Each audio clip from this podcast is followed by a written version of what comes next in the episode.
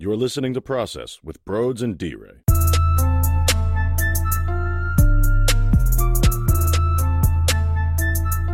What is going on, everyone? Welcome to another episode of Processed. And the beauty of this now is we can actually dive into Sixers basketball, things that matter, dribbling the ball up the court, half court sets, Al Horford. Now that we see a game plan with the NBA, we can dive deeper into the 76ers and the league as a whole. But before we do that, D Ray, it was a beautiful weekend. I mean, the weather was gorgeous, the sun was beaming down. How was your weekend? It was great, bro. It was great. I was with my lady on Saturday. You know what I mean? Uh, went over to my partner's house. We took the dog out to some weird dog park out in down in town, but it was the best. Like it was the the most relaxing thing. And then yesterday I went down to the protest at Eastern State Penitentiary. So good good productive weekend, man. How was yours? It was good, man. How was the turnout for that? That was the Sunday protest, correct? Yes, yes. How was it the was turnout? huge. It was huge. It was huge. And we, we marched from there down to the uh to police station. And then another group had joined us. It was great. The city did a good job of kind of, you know, making sure things didn't get out of hand, but also allowing people the space to move and function. So it was dope. It was yeah, dope. it seems to like the the looting, rioting concept has totally stopped, and now it is peaceful, and the message is back to what it needs to be, which is uh, absolutely phenomenal. I would say. Exactly. Exactly. I mean, they, they you had to weed out the bullshitters, but right now it's about real change in a positive way. So, like I said, it was it was a great weekend. On Saturday, I wasn't there for that Saturday protest, but that turnout was that shit. Yeah, that's the one. it? Yeah, I was gonna say that's the one I think I saw on Twitter where it was just going and going and going, and it made Twitter all over the place. I mean, it was Yeah. blowing up. And then I think there was also one on uh in San Francisco on the Golden State Bridge, right? Is- Yeah, yeah, they shut down half of the bridge. Shit, the one on Saturday, Matisse Thybulle was there. Kyle Lowry showed up and walked with um with uh Matisse and uh Tobias Harris. Um, shit, who was it that spoke? Malcolm Jenkins had spoke. So, like I said, it was Philly doing this thing, man. Philly, it's, it's good to know it started here and it's still, you know what I mean. We still got that fight. So, No doubt good, about it. but- Yeah, no doubt about it. So um so yeah, we'll we'll go right into this though because I Mhm. think this is such a an awesome conversation. We were spitting back and forth last night just a little, hey, what do you want to do on this? And I didn't expect this conversation to spark up. And I was like, whoa, let's do this. So Allen Iverson turned 45 this weekend. The And- other Jordan number. Oh, Allen Iverson. I mean, this guy was so unbelievable and iconic. And you were in the barber shop with the boys, and what question was asked? So I see a picture of uh, MJ, Kobe, LeBron, and Steph, and I immediately go off. Tired of these young boys disrespecting people. Why the hell ain't AI on this? So then when he stopped, my barber kind of argued with me, played devil's advocate for Steph. He said, when you think about it, Steph changed the game more than AI. And I immediately go off again. And I think part of it because it's a sixer guy. Oh, your emotional, your emotional tie came out. Exactly, man. It's AI. Like cold the face AI, dog. Like it's the answer. What are you talking about? Like this shit, this shit shouldn't be a question. We talking about the answer. So when he said it, he was like, think about it. Every kid want to shoot threes because of Steph. What does every kid want to do because of AI? And now when they get mad again, I stop. Shit. You know I mean? Like, he got me. I think he's right. He said, he said, who do you think influence things more? I gotta ask you, bro, who do you think influence things more? Because I still hold on to my AI bias, but I got what he was trying to get at. Yeah, well, I, I responded to your text with Is it fair to say this? Steph Curry changed the actual play of basketball more. Hmm. Allen Iverson changed culture because even me, back then, I mean, I'm talking, I'm six years old, seven years old. I'm playing basketball in my driveway. And keep in mind, I, I mm-hmm. was a hockey guy. I wasn't even some Yeah. huge basketball fan. And I'm in my driveway with the shooter sleeve, with the headband, with the blue AI jersey on. And I would beg my mom. I'm telling you, I would beg my mother to braid my hair. I wanted AI hair. And she was like, Hunter, it won't look right. I'm like, Mom, I want to be Allen Iverson. But just think about that. I mean, I'm not even a basketball person then. I'm all hockey, and I wanted to be Allen Iverson. I wanted his hair. I wanted his arm sleeve. I wanted this. I wanted to be him. And I just think that shows you how impactful he was from a culture standpoint. Facts, bro. And that's that's what he broke it down as. That's what I, you know, that was the compromise in the in the argument. I was like, I see what you're saying. It's funny. It's a picture this kid. He shows up to a game. This little white kid. He has braids. He has the the fake tattoos. You know, he has the jersey on, and that picture kind of personifies this man transcended the game, kind of like Mike did. It was big. He was bigger than the game. Uh, but as far as the the influence on the game, I, I give y'all that. Steph when he said that everybody wants to shoot threes because of Steph, that is the truth. But it's it's AI, man. That shit was it was hard to, you know what I mean? You know, like you get into an argument, it's just hard, man. Whatever, you know what I mean? Just just, like, just, just fade it back. Yeah. I was gonna say that's how you know you lost, right? You're like, ah, exactly. man, just, just exactly, exactly. Let's talk about something else, yeah. man. that's so great. But we talked about how when you went to the the Sixers practice facility. There was a four yes. point line. Yeah. That's because of Steph Curry. I don't think the four point line's even a conversation if the league didn't transition to what it did now. Like when you think about AI's game, could you ask the question is is there a Steph Curry without Allen Iverson due to their size? I, I don't know. I, I don't know if AI size was a reason why Steph Curry came into the league. That might be a little bit of a reach. What do you I, think? I feel like I feel like AI I feel like to act like any of these guys couldn't be here without the guys before is BS because all of even even LeBron will say he grew up watching Jordan, idolizing Jordan. Influence is influence.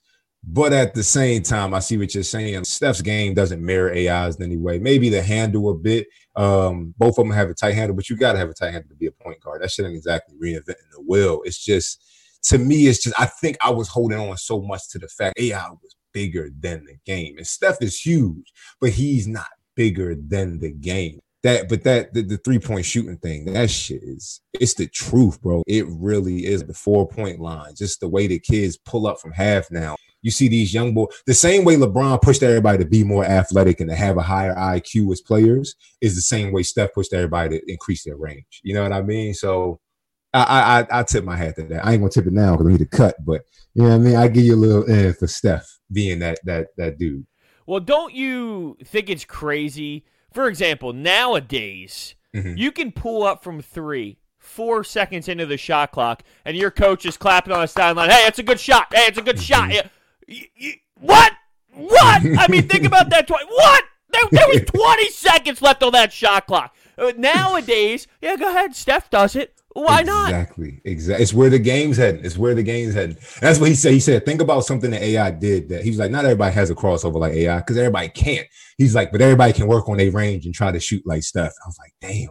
It's the simplicity of it. You know what I mean? It's it's the it's the the the effect that everybody can do it that made it so universal. So was there one AI moment that really like gets you pumped? Like, is there one AI moment that connects Hell with you yeah. the most? I, there's so many, dude. I know, right? The crossover on MJ, yeah. he but he had there was a shit out of Jordan. He did, but there was a there were better crossovers. I understand the difference is who's defending him, but I think it was Daniels on uh, where he did like the the double crossover and he had to lean yes. back on his one yes. hand. Yes. Oh, imagine that would oh never my. be me, D. Ray. That will oh, never oh, be God. me on that defensive side of that ball. I'd walk right off the damn court. I'd take too much pride in my D. Tyronn Lue. Tyronn Lue, that was another over. huge one. Stepping over Ty. Yeah, man, shout out Ty. Tyronn Lue had a, a, tough one. Shout out Tyronn Lue. But that for us, like as Sixers fans, I don't know if you remember back then we was kids. I saw that shit. I was like, oh, this is the truth. This is the truth. you know what I mean? We see Ty Lue, and that's all we think about. Exactly. I mean, this guy wins championships with LeBron. All I think about is his ass getting stepped over. That's all I think about. And there's nothing else I will ever see when I look at his face. And by the way, I can't stand the way he wears his suit and tie. I mean, he looks choked up all the time, right? It's like, dude, lay a little loose. Lay a little loose. Give too him close hell. to the neck. Give Tyronn Lue hell. But yeah, no, AI, man, it was just I think, it, like I said, like Jordan, in the sense of this shit is bigger than basketball, and the fact that it was so close, it was just the rapping, the style, the swagger that he the brought to the table. magazines. Oh, remember when God. the Slam magazines yes. mattered? When it was a yes. thing, people cared about the Slam yes. magazines. People actually gave a shit about magazines. Like yeah, he, he was, had the, it was the gold chains, and I think it was like the black jersey. Maybe he was leaning forward on his elbows yes. with the one, and then he had the his hair was uh like it was out. It was, yeah, yeah, yeah, yeah. It was a fro. Yeah, it was just, it was just, it's, it's just in your face. You know what I mean? He was AI was the shit, man. Shout out, shout out Allen Iverson and happy belated to him. I know we're doing this episode today. It was yesterday, but happy belated AI. Imagine if he cared about the whole practice thing. Do you think that would change anything if he had the same mindset with the practice that he did in games? Because when he was on the court during an NBA game, he laid everything out there. You never questioned how hard, how determined, how focused he was. But uh, the practice stuff, not so much. Do you think that's the reason why maybe he came up short, or because he's working with uh, a little bit of some Eric Snow, a little bit of some other guys who you know, they're not NBA title type players. Yeah. I, I, think I think to act like it couldn't have helped his legacy is bullshit. For you to, you know, for anybody to pretend that if he would have not did the practice thing or, you know, he would have taken certain things more serious. I think you sent me something one day when they was like, when he was to my weightlifting, he was like, shit was heavy.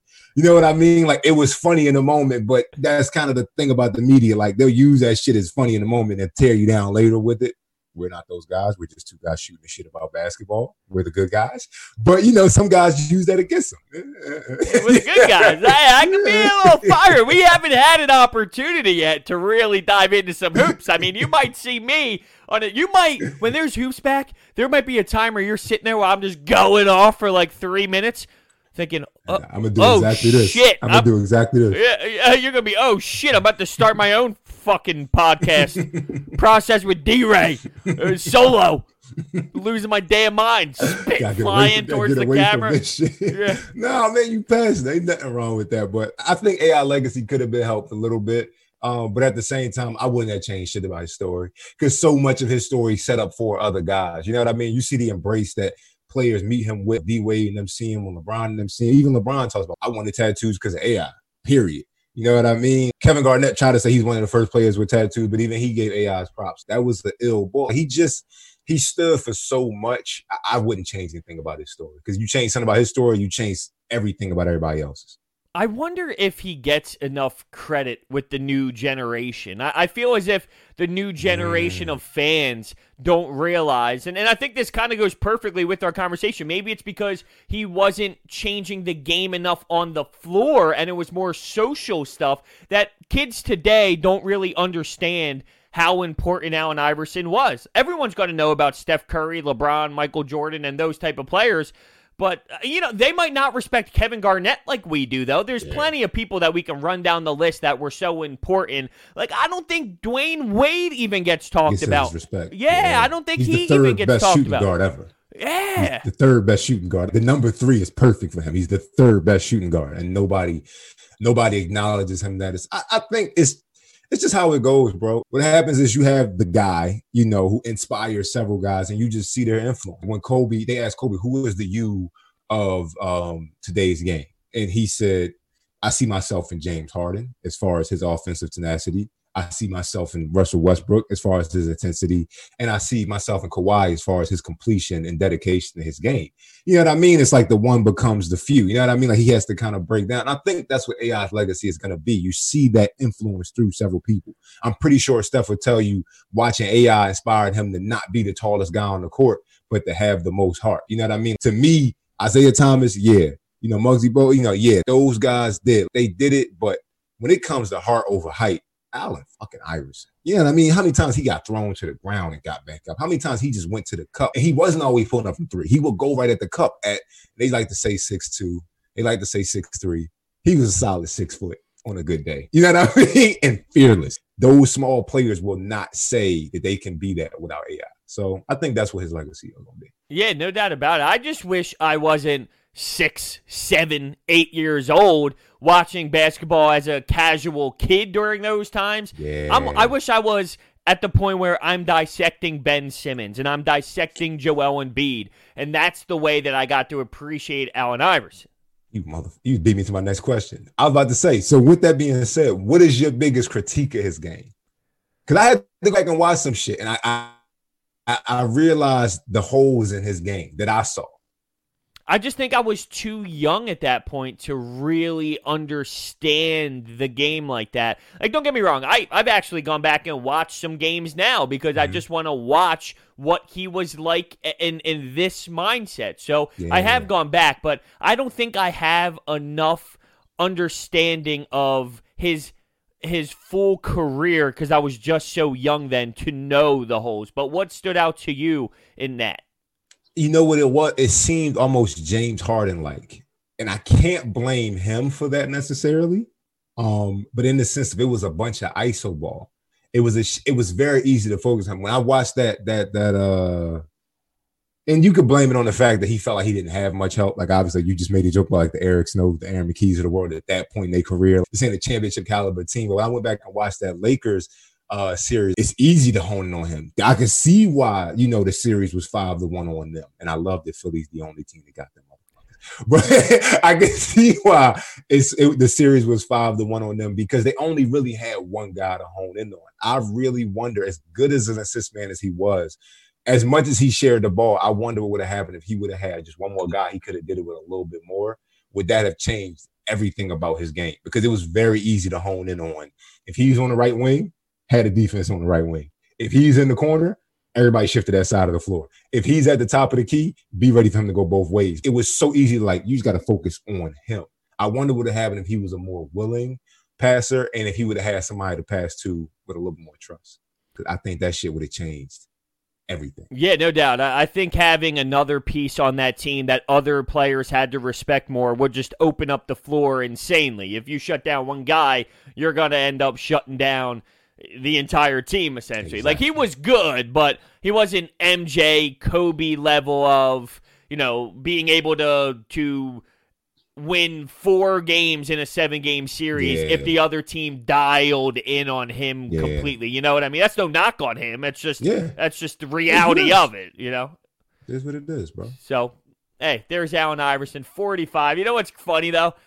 You know when he is at the Wells Fargo Center. It's just it's crazy to see the connection. First off, he's probably hammered, right? But uh, he's at his fair share of funny moments on camera or, or in the media or whatever, just being a little bit uh, banged up, if you will. But yeah. the, the reaction of the fans every time, all he's got to do is stand up and do one of these, yeah, like the place just goes crazy. He just, yeah, one of these.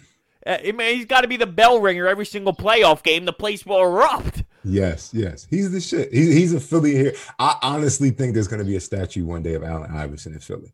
I wouldn't be. Yeah, I wouldn't be. Yeah, of course. We well, there's a place that it can go. You know what I mean? We're gonna throw one out. Exactly. You put one in, baby. exactly. Let's go.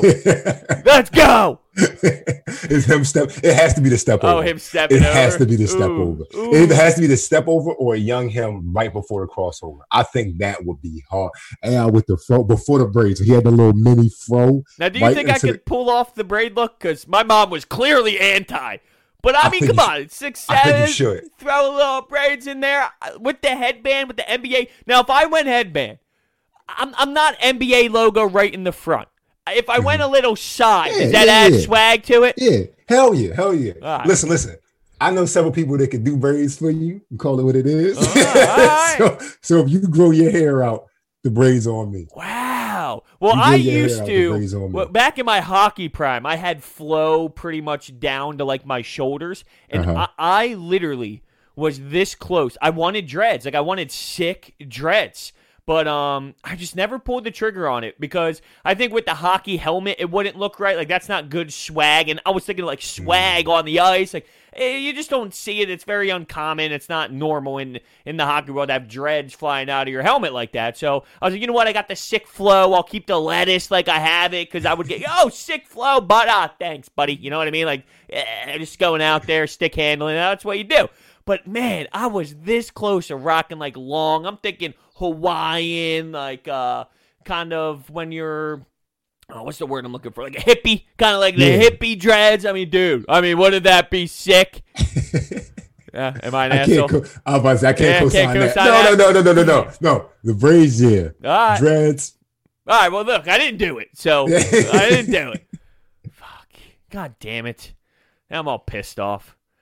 Let's get into some hoops. Let's get into some Sixers hoops because yeah. the NBA is back. That's what the whole phrase was that was trending on Twitter and everyone was going crazy.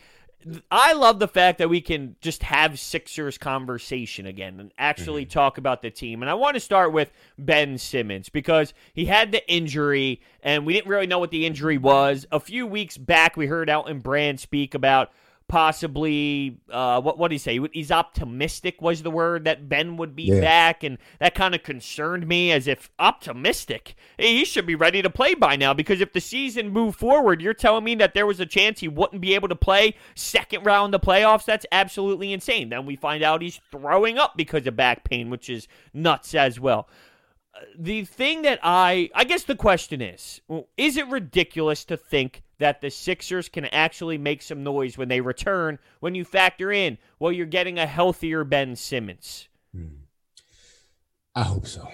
I really hope so. Um, I'm not gonna lie to you, bro. I feel like, and I hate to play devil's advocate here. No, as no, no, that's as I the am point for of this. Season. Yeah, Yeah, yeah. I, as excited as I am for the season to be back, there's several things that can go wrong, and that's probably at the top of it.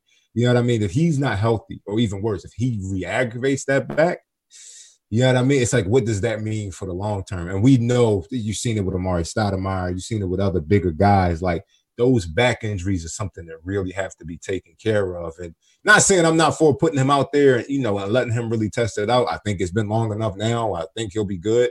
But like, if that shit goes south, we got a much bigger problem on our hands than just these next couple games. Yeah, my big thing is to expect him to come back and be 100% Ben Simmons. You're not going to get that. And I don't even know if you'll ever get that because people with back problems, they I mean, they wake up every morning like, "Oh, god damn." I You know what I mean? yeah. Like every day you get people with back problems that have that sort of pain all the Yeah. time. So and that's not to say he can't be 92% Ben Simmons. Like he's still young, right? It's not as if he's Yeah. 36 with this back problem. He's a younger guy, so he might be able to uh, move forward with it quicker rather than others. Uh, It's just a big time concern, though, because you just don't know. And you mentioned re aggravating it. If you're talking about you play the eight regular season games when the season comes back, you see a first round series against Boston or Miami or whoever, and game Yeah. three, Ben Simmons is leaving the game, walking back to the locker room. What goes on then? And, and how does that impact the start of next season or the future of the franchise if you really want to be a Debbie Downer? No, no, no. I think that's very realistic. Like that shit changes the course of everything because then it's the question of can he get back from this? Quite frankly, let's be honest. As Sixers fans, we all got some PTSD the last time somebody had a serious injury.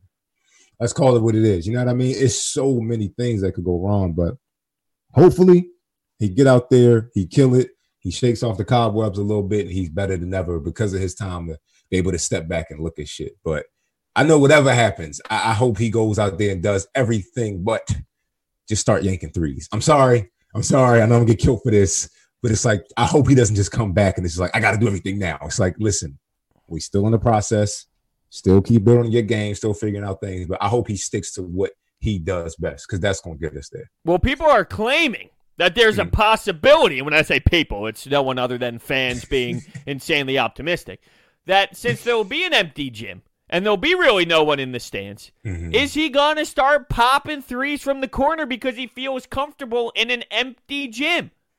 By the way, we got an answer on the whole three court system, and there'll be refs on one court blowing the whistle while the other courts are playing. It's not like that. Yeah, I didn't think it really would be, of course, Yeah, but yeah. it is confirmed. It is not as silly Yeah. as what we were talking about last episode. But yeah, anyway, But- the shooting the but, uh, threes thing. Uh, you know, do you, you buy into that stock? Hell no. Hell no. It's still an NBA game. You know what I mean? Like, and I'm not gonna lie. If you do, what the hell does that tell you about the crowd when he actually gets back to regular playing? Like that shit scares me. If he has the confidence, really, he goes out there like Steph just starts yanking threes without a crowd, it's like, well, what does this say when shit gets back to normal and the stands are filled? Like, I, I don't think so. I, I don't see it. Like you said, I think that's fans being very optimistic, and I appreciate that.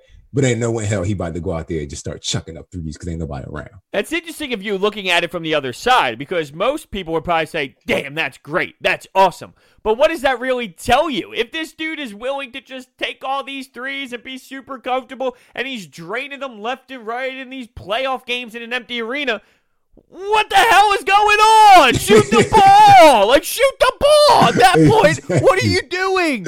Exactly. It's like, what does that say about this man's confidence that he can't shoot it when the stands are filled? Hell no. Either that, we're going to get him some earplugs in the regular season so he can't hear the crowd. But that shit, it's just like that's it's optimistic, but it's like if that is the case, we have a much bigger issue in our hands. If the crowd being big is what scares him from shooting them threes and knocking them down, we have a much bigger issue with our hands. I don't think that's the case because he shot one in the preseason last year and cashed it.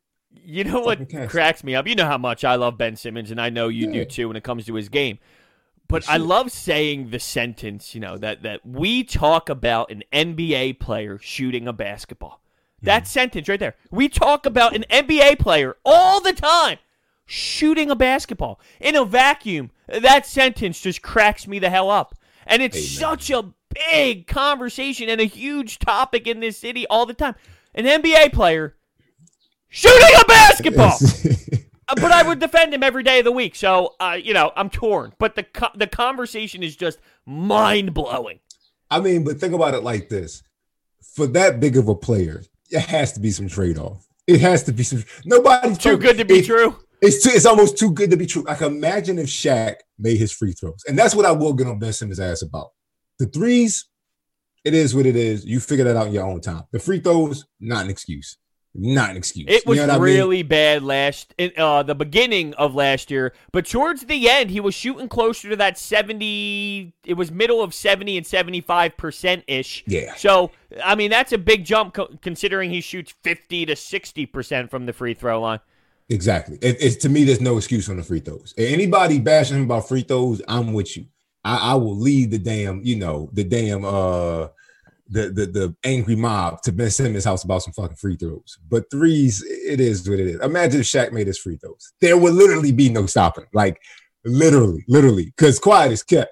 Shaq could like if he was at the elbow and he wanted to shoot, he could. And he had the confidence to. It's like Giannis. Like if Giannis could do everything, it's like this shit ain't even fun. Yeah, but the Giannis, Giannis with those three, he's gonna get it. With the way that he attacks those threes, he'll go down air ball. You know what? He gets the ball the next possession, eh, shoots it again. He'll hit the, he'll brick. He'll go back. Yeah, he just every time he goes down and shoots it. So eventually, he will have that perfect game. I think just based off the way he's working on it, it will add together and mesh together over time to the point where he will have the full package. Do you think that's what's stopping Ben Simmons from shooting threes? Just the will. The will. Just the, the will to do it and fail. Yes, because we've seen it over and over and over again. Him doing it in five on five play in the summer, in practice down in Camden, pregame. I mean, uh, this past year when I was a media member, I was going to every game. I would go before uh, they even started their actual warm up just to see mm-hmm. the guys going. And by the way, the work ethic by Kyle O'Quinn every single day when he knew that he wasn't going to play is crazy. Him and Roy Hibbert would legit go to town every pregame, and I was loving it. If yeah, but I forgot that Roy Hibbert was the big man coach, by the way. But yeah. when I saw him out there, I was like, ah, look at Roy over there, dude. He's banging yeah. body, still giving it. And afterwards, one day he sat on the, uh, he looked over at me. He sat on the the bench. He took a towel. He was like, whoo, holy shit! Like he was just beat after a pregame workout. But getting yeah, back to my point. Oh yeah, Kyle Quinn was giving it, but um, but Ben Simmons, mm-hmm. he would literally be in the corner. That seems to be his comfort spot, knocking down consistent threes. Consistent. We're talking 10, 11, 12. I'm counting. I'm counting. In a row. Counting, in a row. In Damn. a row. He wasn't missing, and that just shows that he knows how to do it. I mean, it's all repetition. Your body just does it. It goes into motion. It's it's normal. And I think that kind of says, look, he's taken what, two threes in a game so far? And they both went in. Yeah. They, they both went in. That just shows you that uh, he, he can do it. It's not like we're excited about him taking threes and missing. When he took those threes, they were actually going in. So his yeah. body, the mechanics, it's there. It's the repetition is there with his with his form. But there's a mental block. It's the will. I mean, it's the will to fail. Imagine yeah. if he does it against the Celtics and Jaylen Brown and Tatum are like, "You motherfucker, you suck, dude. You fucking blow." I mean, that's yeah. like just chirping. I'm sure that stuff happens. No, I mean, Hell it's brutal on the ice and in hockey games. Like, you piece of fucking shit. I'm like, fuck, fuck, fuck. it's like, oh damn, I ain't going by the goalie again. You know, I can only imagine it's just as brutal in basketball. Oh yeah, no, it's definitely bad. But I, that's what I'm saying. That that ability to take that because somebody brought up, they was like, I think Ben Simmons missing this shit is just a matter of him not willing to deal with the failures of it. They said the only difference between him and Giannis is Giannis to take them shits and not and have a clear. Com- he'll run like you said. He'll run back down and he'll act like this shit never happened. That short term memory, that ability to keep going off of it. They was like Ben Simmons likes too much of a sure thing. So I, I'm interested to see if that's just if him making those threes is a matter of him just taking them and being okay with the ones that, quite frankly, might airball. You know what I mean? Quite frankly, might brick the shit out of. But like it's like Kobe back in you know 97 or 96 when he shot those those air balls back to back to back to back. And everybody's like, man, what the hell is he doing? 98, sorry. You know what I mean? Everybody's like, what the hell is he doing? And it's just like, no, no, no, no. He's doing this to prove to himself almost like I don't give a shit. I'm not scared. I'm gonna succeed because I'm not scared to fail. You know what I mean? Yeah, it's so interesting. It's it's crazy because we all sit here mind blown. How does this happen? Go ahead, fix your mic again every single time now. Every I, I, time. I hit it. I hit episode. it. I hit it. It's it's like so. I got the knob thing on here. See what I mean? Look. Yeah, I it's got the knob. I got the knob It's guy back. over here. All right, It's it's, back. back. It's All back. right, no, I lost my like train that. of thought, all because of you, My Ben fault, Simmons. Ben Simmons. little spiel. Yeah, it's just it's just it's just crazy with the guy that we sit here, everyone, and and our brain is fried thinking about how you just won't shoot a ball. And I always think about when he's playing the game out Mm-hmm. in his front yard when he's younger. What did he do? Did he not shoot the ball? Like did He did. He did it in high school. Or did he have- run to the lane and kick it out to nobody and then he went to go chase it because he kicked Yeah, it out to the street? Do it to a car. yeah, exactly. Yeah, yeah. Hey, bang.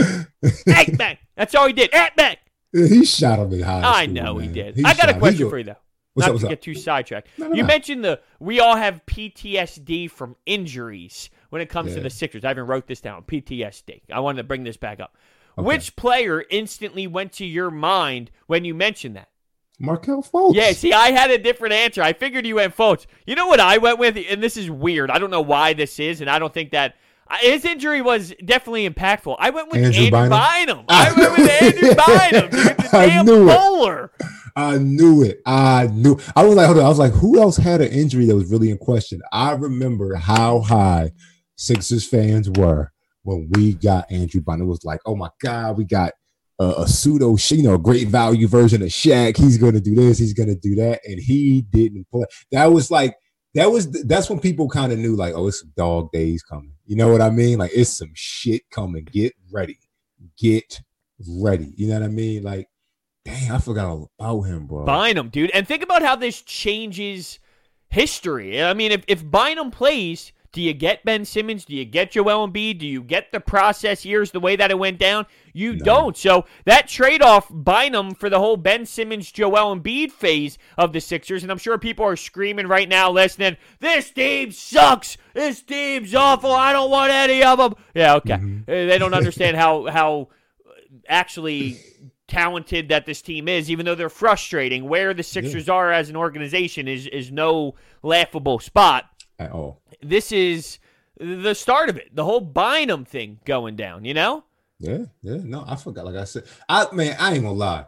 I don't know about you, bro. I knew they was tanking when they got rid of Iggy that year after he made the All Star game, and then Drew Holiday the next. That's when I, I was like, this shit's about to go down. You know what I mean? I don't know when it's gonna get back up. I'm not gonna lie. I had the fear of God in me that we about to be like the Knicks.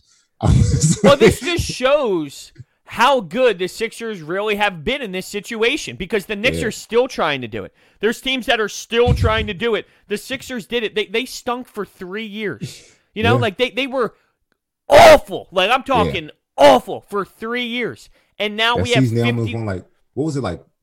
Wasn't Ten- it one season they, ten they almost they only won over like yeah 10 wins was it or ten so. wins? Something like that, dude. Yeah. I mean, it was I remember thinking like, yo, like they're not gonna crack. They're not gonna crack double digit wins. Oh, no, let me. I'll, we'll, we'll look it up. We'll look damn. it up as I'm looking over here. Um, all right, here's the franchise books. We had 2015, 16, 10 and 72. So look, here's here's what I always defend about the the the um process. 2013 they started it. They went 19 and 63. That's a really bad record, of course. The following year, 18 and 64. 15 and 16, that's their season, they went 10 and 72. From there, the Sixers were entertaining again because Embiid came back and they won 28 games the following season. So for three years, you stunk. And then now you're winning 50 plus games every single season and making the playoffs consistently. I just yeah. never understood the narrative that, oh, we tanked for so long. We could never, ever experience good basketball. I mean, if you were going in the eighth, ninth, tenth seed in those three years and not being able to land Ben Simmons and Joel Embiid, you'd be screwed right now. It's it's the same thing. Those are the same fans that the moment that Markelle got drafted, they was like, we're going to the finals. Or the moment Ben Simmons got drafted, it's like he's better than LeBron. It's like, listen, listen, listen, listen, listen. The shit ain't made as fast as the cheese steak. All right.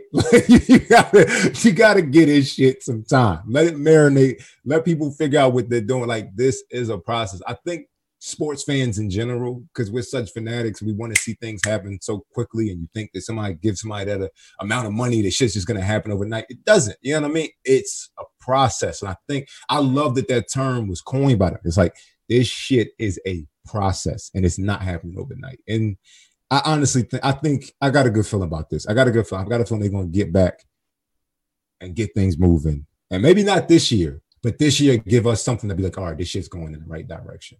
I hope so. I definitely yeah. do. I, I want to touch on Al Horford because Al Horford started the season on the mm-hmm. in the starting lineup. And then it took a long time for Brett Brown to make the decision to put him to the bench. But I don't knock him because he was signed here for a lot of money. He was brought here to be the four. You got to work, work, work, work, work to try and find him a, a, spot that makes sense. It wasn't really working that way. So then you move him to the bench. That's fine. Ben Simmons got hurt. Then Al Horford went back to the starting rotation where do you put him when the season begins for this eight game stretch? Do you try for these eight games to say, hey, maybe it'll work? Let's try again. No, no. I think Al Horford does not need to start. I, think Al Horford needs to come off the bench. I've said this a million times before. I love Al Horford. I love his elder statesmanship and everything that he brings to the table. But you're talking about a team that, quite frankly, is best in transition. Let's call it what it is. Uh, the Sixers are best in transition. Great, you know, great, great in the half court at times with certain lineups on the floor, but great in transition. So you don't want to start off a game slowing that up because you have one guy that doesn't fit that mold. Well, you let me just ask you this real quick. What's up? In the playoffs, though, do you think that because the game is slower, that it has a better chance of succeeding? No, because it's the team's identity. You know what I mean? It's not about. I think people are so quick to figure out, and this is something the coach taught us. It's, people are so quick to figure out what the other team is doing. No, figure out what you do best and do that. We're best in transition. Okay, so from the start of the game, we need to apply pressure. We need to get up and down because that's how we eat. That's how Ben, that's how Ben Simmons gets going. Where he gets a couple of early buckets off of just getting out of transition to slice him through or getting a rebound and getting down to the other end of the floor. You know what I mean? Joel Embiid, like him spotting up in transition. Like there's so many different things that we get out of transition that I feel like that needs to be the start of the game and then you get that momentum going. And then when things kind of slow down, then you bring in Al Horford. That that halfway through the second quarter or halfway through the third quarter, that's the time you bring Al Horford off the bench to give you a couple spot threes, some great defense. But start Mike Scott.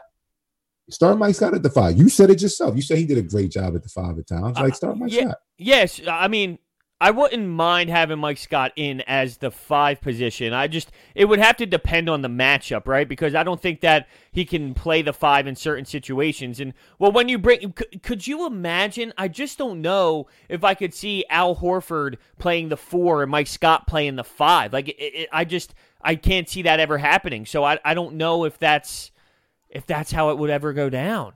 I mean, I don't know. It's just it depends on the matchup, like you said. But it's just I don't like the idea of putting somebody out there that not deliberately go. I think he is what he is, but he just goes against what so many other players. The closest one to him is probably Joel Embiid because Joel Embiid plays iso ball from the elbow down. Like he can shoot that top of the you know top of the key three, but most part, his game is kind of like Jokic. It's from the elbow down. He gets the ball and it's like, get the hell out the way. So he might be the closest thing to him. But the rest of these players, these are guys that like to get up and down.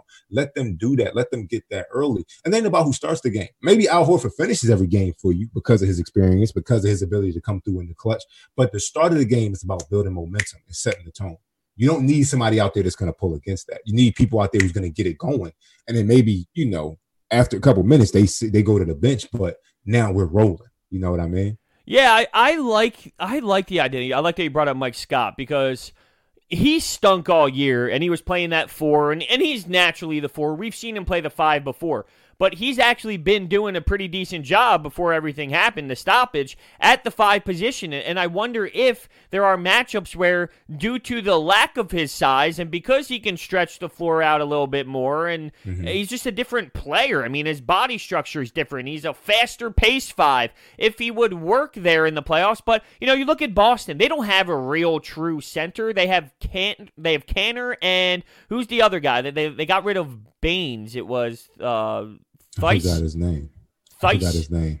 Yeah, he's the yeah yeah. It, it's it's Theis. He's the okay. other dude, but. Uh, Mike Scott will be able to work to with that type of matchup. But if they played the Miami Heat, would he be able to play minutes with Bam or any of their other yeah. players? I, I, don't know. Kelly Olynyk. I sound Whiteside's on the trouble. I'm bugging. Um, yeah. Yeah, yeah, yeah, Kelly no. Olynyk and Bam. so if they Bam, play the yeah. Heat, I don't think that he'd be able to get in at the five at all. I mean, but Bam ain't that tall. He's just athletic. And, you know, I, I think at that point, people understand that with athletic players, it's really just about, especially a guy like him who lives off of lobs and transition and offensive rebounds, it's really about hitting him first and making sure you got your back turned. So if he's behind you, they're not going to throw a lob over your head. Like, that's just just basketball 101. I think he can hold his own with a lot of players who are the five in the NBA right now. Obviously, not the bigger ones, but like, the fuck? You all right? Yeah, bro. Just got a call. Sorry, sorry. Oh, yeah. Uh, We're so, all yeah. over the place today. I, I, forgot. I forgot it's on my phone. Yeah. But uh, John said the the the I love that it's the iPhone's now saying potential spam. So oh, I ain't picking up. Oh, exactly. Telemarketer. But anyway, Mike Scott. At the end of the day, he ain't Draymond Green, but Draymond Green is six five without shoes on, and he plays the five. Does Draymond Green have Steph Curry and Klay Thompson? Hell yeah. Does Draymond Green have Iggy and KD for them championships? Hell yeah. I get it but he played the five. You know what I mean? The five isn't what it used to be. And I think Mike Scott can be a sufficient enough five with all the talent around him. You have Ben Simmons, you have Joel Embiid to offensive rebound and defensive rebound all the time. But your job as a Mike Scott is really just to stop or isolate that other five. No, that's a and good point you brought up. Yeah, no, I agree. Like that's that's a good point you brought up with Draymond. I just think you know, like first off, we're talking about very limited minutes because Brett Brown wants Embiid to play about 38 minutes, which means there's only mm-hmm. 10 left on the board for the backup five. I just don't know. And first off, it's positionless basketball, so he could be out there on the floor and, and technically be the five, but the way he's spaced out, uh, things can totally change and whatnot.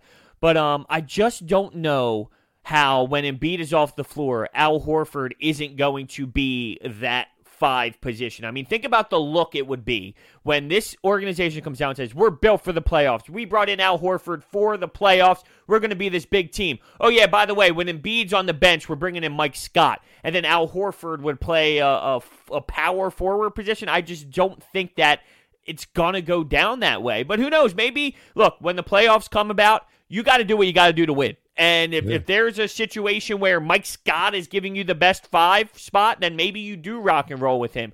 I, I, thought, you know, people are going to maybe bash this conversation because Mike Scott was so brutal early on. But down that stretch of the last few games when he was playing a little bit of five, he was performing way better. And who knows what this time off has really done for his psyche.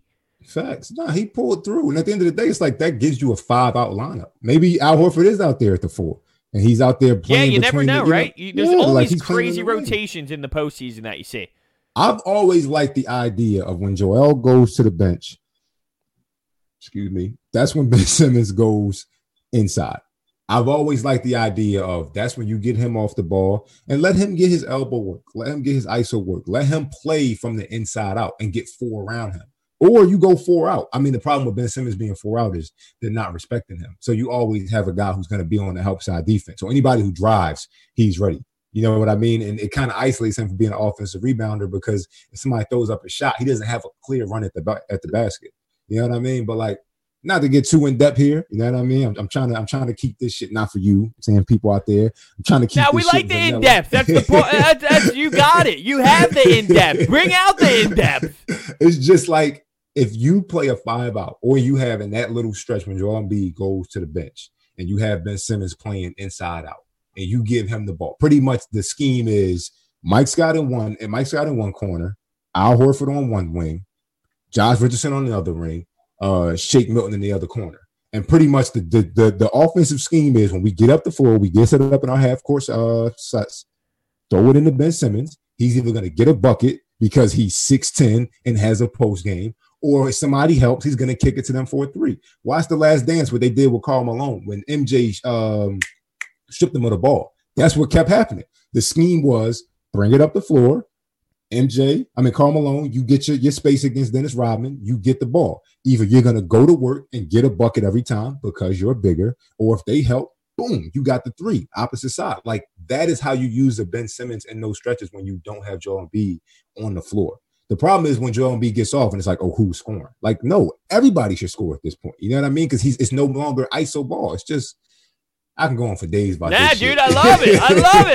That's, that's beautiful. I'm, I could fall asleep to that. I mean, it's like poetry in my ears. Like, oh, yeah, let's go to the wing.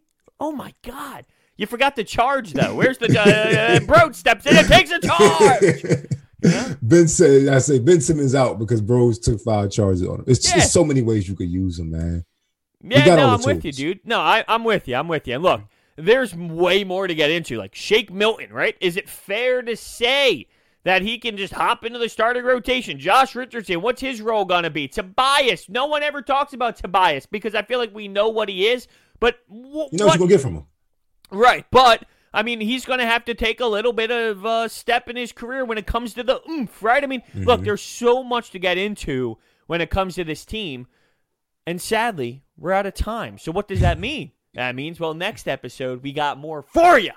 Hell We're going to yeah. dive into some more players. Hell and I also want to get into the identity of the team because you mentioned something. Look, I'm writing my notes. I'm prepared for next episode already. You said something about the identity of the team. Hopefully, I remember by just writing a star next to the word identity. and uh, yeah, so that's going to do it. Uh, dude, when you get into hoops, when, when you dive in like you just did, you're just like bang, bang, bang. You're just flowing all over the place. It's beautiful stuff. That's how I think, bro. And that's That- why that's ga- how I think. when there's actual games to talk about, we Oh, yeah. haven't We- had that yet. We yet. breaking down film. Yeah. We breaking down film for sure. Dude, we should have a, a situation where you got your red laser and you start pointing at the screen, right? Now look at this. And you go here, you I drive, you think like a out. coach, bro. I think like I've been coaching the last two years. I think like a coach. It's like how can we fuck what you don't have, man? And this this real quick before we before you sign off, I, I, I gotta say this. As Sixers fans, stop looking at what you don't have. Look at what you do and figure out how to maximize that. It's I love simple. it. Coach D right now on the sidelines. Are you freak out, punch the board, maybe put the board over the kneecap, or are you, uh, all right, guys, let's go? You Phil know, Jackson's positive? in. Phil Jackson's in with No it. way. A, a smart, a tell- smart ass, tell a smart you- ass, Do but you, do you have the yoga mats out and you're just like, oh, with the team, getting them all emotionally prepared? Go shake their hands. Now I'm gonna stay here. I love it. I love it. That's phenomenal. All right, that's a perfect way to end this. Thank you guys all so much for listening to this episode of Processed, and we will see you next time.